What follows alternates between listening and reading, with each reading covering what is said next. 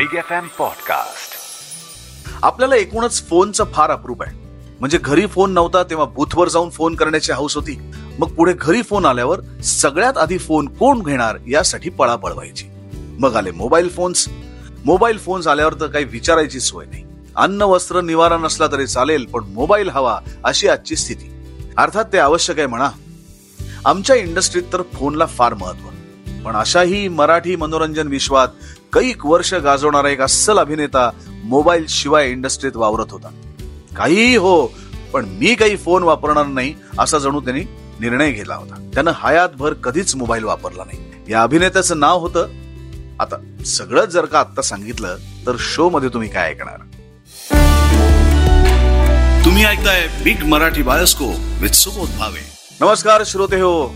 आपण जेव्हा काम करत असतो तेव्हा आपल्याकडे आपल्या कामातून काम येत असतं. आणि आपण कसे काम करतो त्यावर आपलं इम्प्रेशन ठरत असतं.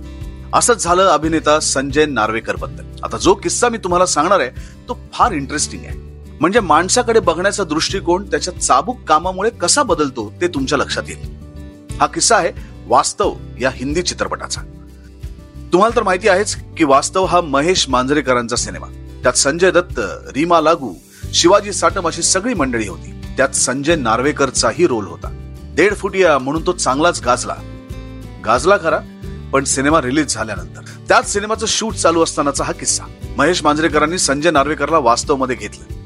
या शूटिंग दरम्यान संजय दत्तला भेटून संजय नार्वेकर भलताच इम्प्रेस झाला. अर्थात तो झाला नसता तरच नवल देखणा धिप्पाड संजयवर भले भले लोक फिदा झाले. संजय नार्वेकरनं आपल्या संजय दत्तला भेटलेल्या डेटला लक्षात ठेवलं होतं. पुढे त्याने सोशल मीडियावर तसं पोस्टही केलं. पण तेही नंतर. त्याही आधी संजय दत्तला पाहून संजय नार्वेकर इम्प्रेस झाला ते आहेच. पण संजय नार्वेकरवर आपला संजू बाबा इम्प्रेस झाला होता. आणि बाबा इम्प्रेस झालाय हे सगळ्या शूटिंग युनिटनं याची देही याची डोळा पाहिलं. संजय नार्वेकर आणि संजय दत्त यांचा सीन लागला. शूटिंगचा पहिला दिवस होता. सगळ्यांनी चोख काम केलं आणि नेहमीप्रमाणे चित्रीकरण आटोपलं. पुन्हा दुसऱ्या दिवशीही काही सीन्स लागले. संजू बाबा मुख्य हिरो त्यामुळे तो यायच्या आत त्याच्या सोबत असलेले कलाकार वेळेत आले. संजय नार्वेकरही आधीच आला. मेकअप कॉस्ट्युम झालं आणि संजय सेटच्या ठिकाणी एका बाजूला जाऊन जमिनीवर बसला. काही वेळानं संजू बाबा आला. तो आल्यावर सेटवर धावपळ झाली. एक प्रकारचं चैतन्य सेटवर पसरलं. अशात संजू बाबानं पाहिलं की संजय नार्वेकर चक्क जमिनीवर बसला होता. संजू बाबानं प्रोडक्शनला हाळी दिली. तो म्हणाला जल्दी से खुर्ची लाव. दोन मिनिटं कोणाला काही कळे ना संजय नार्वेकरकडे पाहत तो म्हणाला जब तक इनकी शूटिंग है तब तक इनको खुर्सी मिलनी चाहिए. इतक्यावर तो थांबला नाही. तर संजय नार्वेकरला म्हणाला कल तुमने बहुत अच्छा शॉट दिया. मैं बहुत इम्प्रेस हुआ हूं. असे असतात आपले मराठी कलाकार. आपल्या कामामधून सिक्सर मारणारे. आपल्याला एकूणच फोनचं फार अप्रूप आहे. म्हणजे घरी फोन नव्हता तेव्हा बूथवर जाऊन फोन करण्याची हौस होती. पुढे घरी फोन आल्यावर फोन सगळ्यात आधी कोण येतं यासाठी पळापळ व्हायची. मग मोबाईल आले. आणि मोबाईल आल्यावर तर काही विचारायची सोय नाही. अन्न वस्त्र निवारा नसला तरी चालेल पण मोबाईल हवा अशी आजची स्थिती. ते आवश्यकही झालंय म्हणा. अहो आमच्या इंडस्ट्रीत तर फोनला फार महत्त्व पण अशातही मराठी मनोरंजन विश्व कैक वर्ष गाजवणारा एक अस्सल अभिनेता मोबाईल शिवाय इंडस्ट्रीत वावरत होता. काहीही हो पण मी फोन वापरणार नाही असं जणू त्यांनी ठरवलंच होतं. त्यानं हयातभर कधीच मोबाईल वापरला नाही. त्या अभिनेत्याचं नाव होतं अभिनेते विजय चव्हाण. विजू मामांनी कधीच फोन वापरला नाही. आता तुम्ही म्हणाल काय? फोन वापरला नाही? होय. विजू मामांचे प्रयोग असायचे. सिनेमांची शूटिंग ठरलेली असायची. असं असूनही मामांना बरोबर गाठलं जायचं. कोणतं काम कधी आहे आणि कुठे कधी पोचायचंय याचा ताळा मामा बरोबर घालायचे. शूटिंगच्या डेट्स किंवा प्रयोगासाठी जर कोणाला आपल्याशी संपर्क साधायचा असेल तर तो साधता यावा म्हणून आपण कुठे प्रयोग करतोय किंवा कोणाबरोबर शूट करतोय याची माहिती ते आपल्या घरी द्यायचे. विशेषतः हा तपशील आपल्या पत्नीला द्यायचे. नाही म्हणाला घरी लँडलाईन तेवढा होता.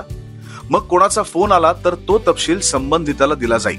मराठी मनोरंजन सृष्टीतलं कौटुंबिक वातावरण अशा वेळी विजू मामांच्या मदतीला येईल. मामांनी अनेक वेळा अनेकांचे नंबर असे देऊन ठेवले होते. पण त्यावेळी विजू मामासाठी फोन आला तर आवर्जून तो फोन विजय चव्हाणांपर्यंत पोहोचत असे. ते दिवसच वेगळे होते. लक्ष्मीकांत बेर्डे हा कलाकार आपल्याला माहिती आहे ते विनोदाची उत्तम जाण असणारा अभिनेता.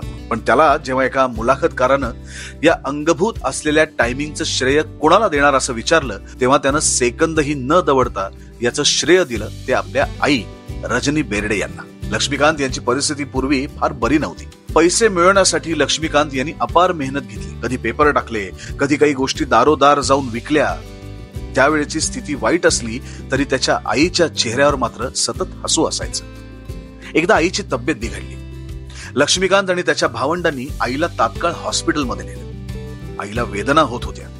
हॉस्पिटलमध्ये गर्दी होती. कसा नंबर लागेल कधी नंबर लागेल काही सांगता येत नव्हतं. इतक्यात रजनी कोण आहे? चला अशी हाक आली.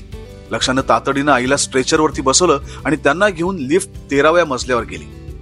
घाईघाईनं आईला ऑपरेशन थिएटरमध्ये नेण्यात आलं. बाकीचे बाहेर उभे होते.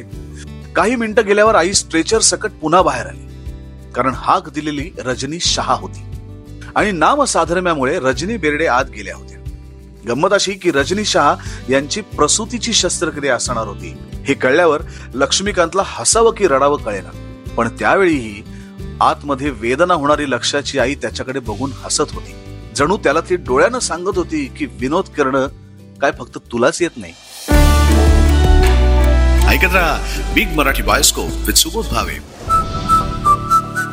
Big FM Podcast.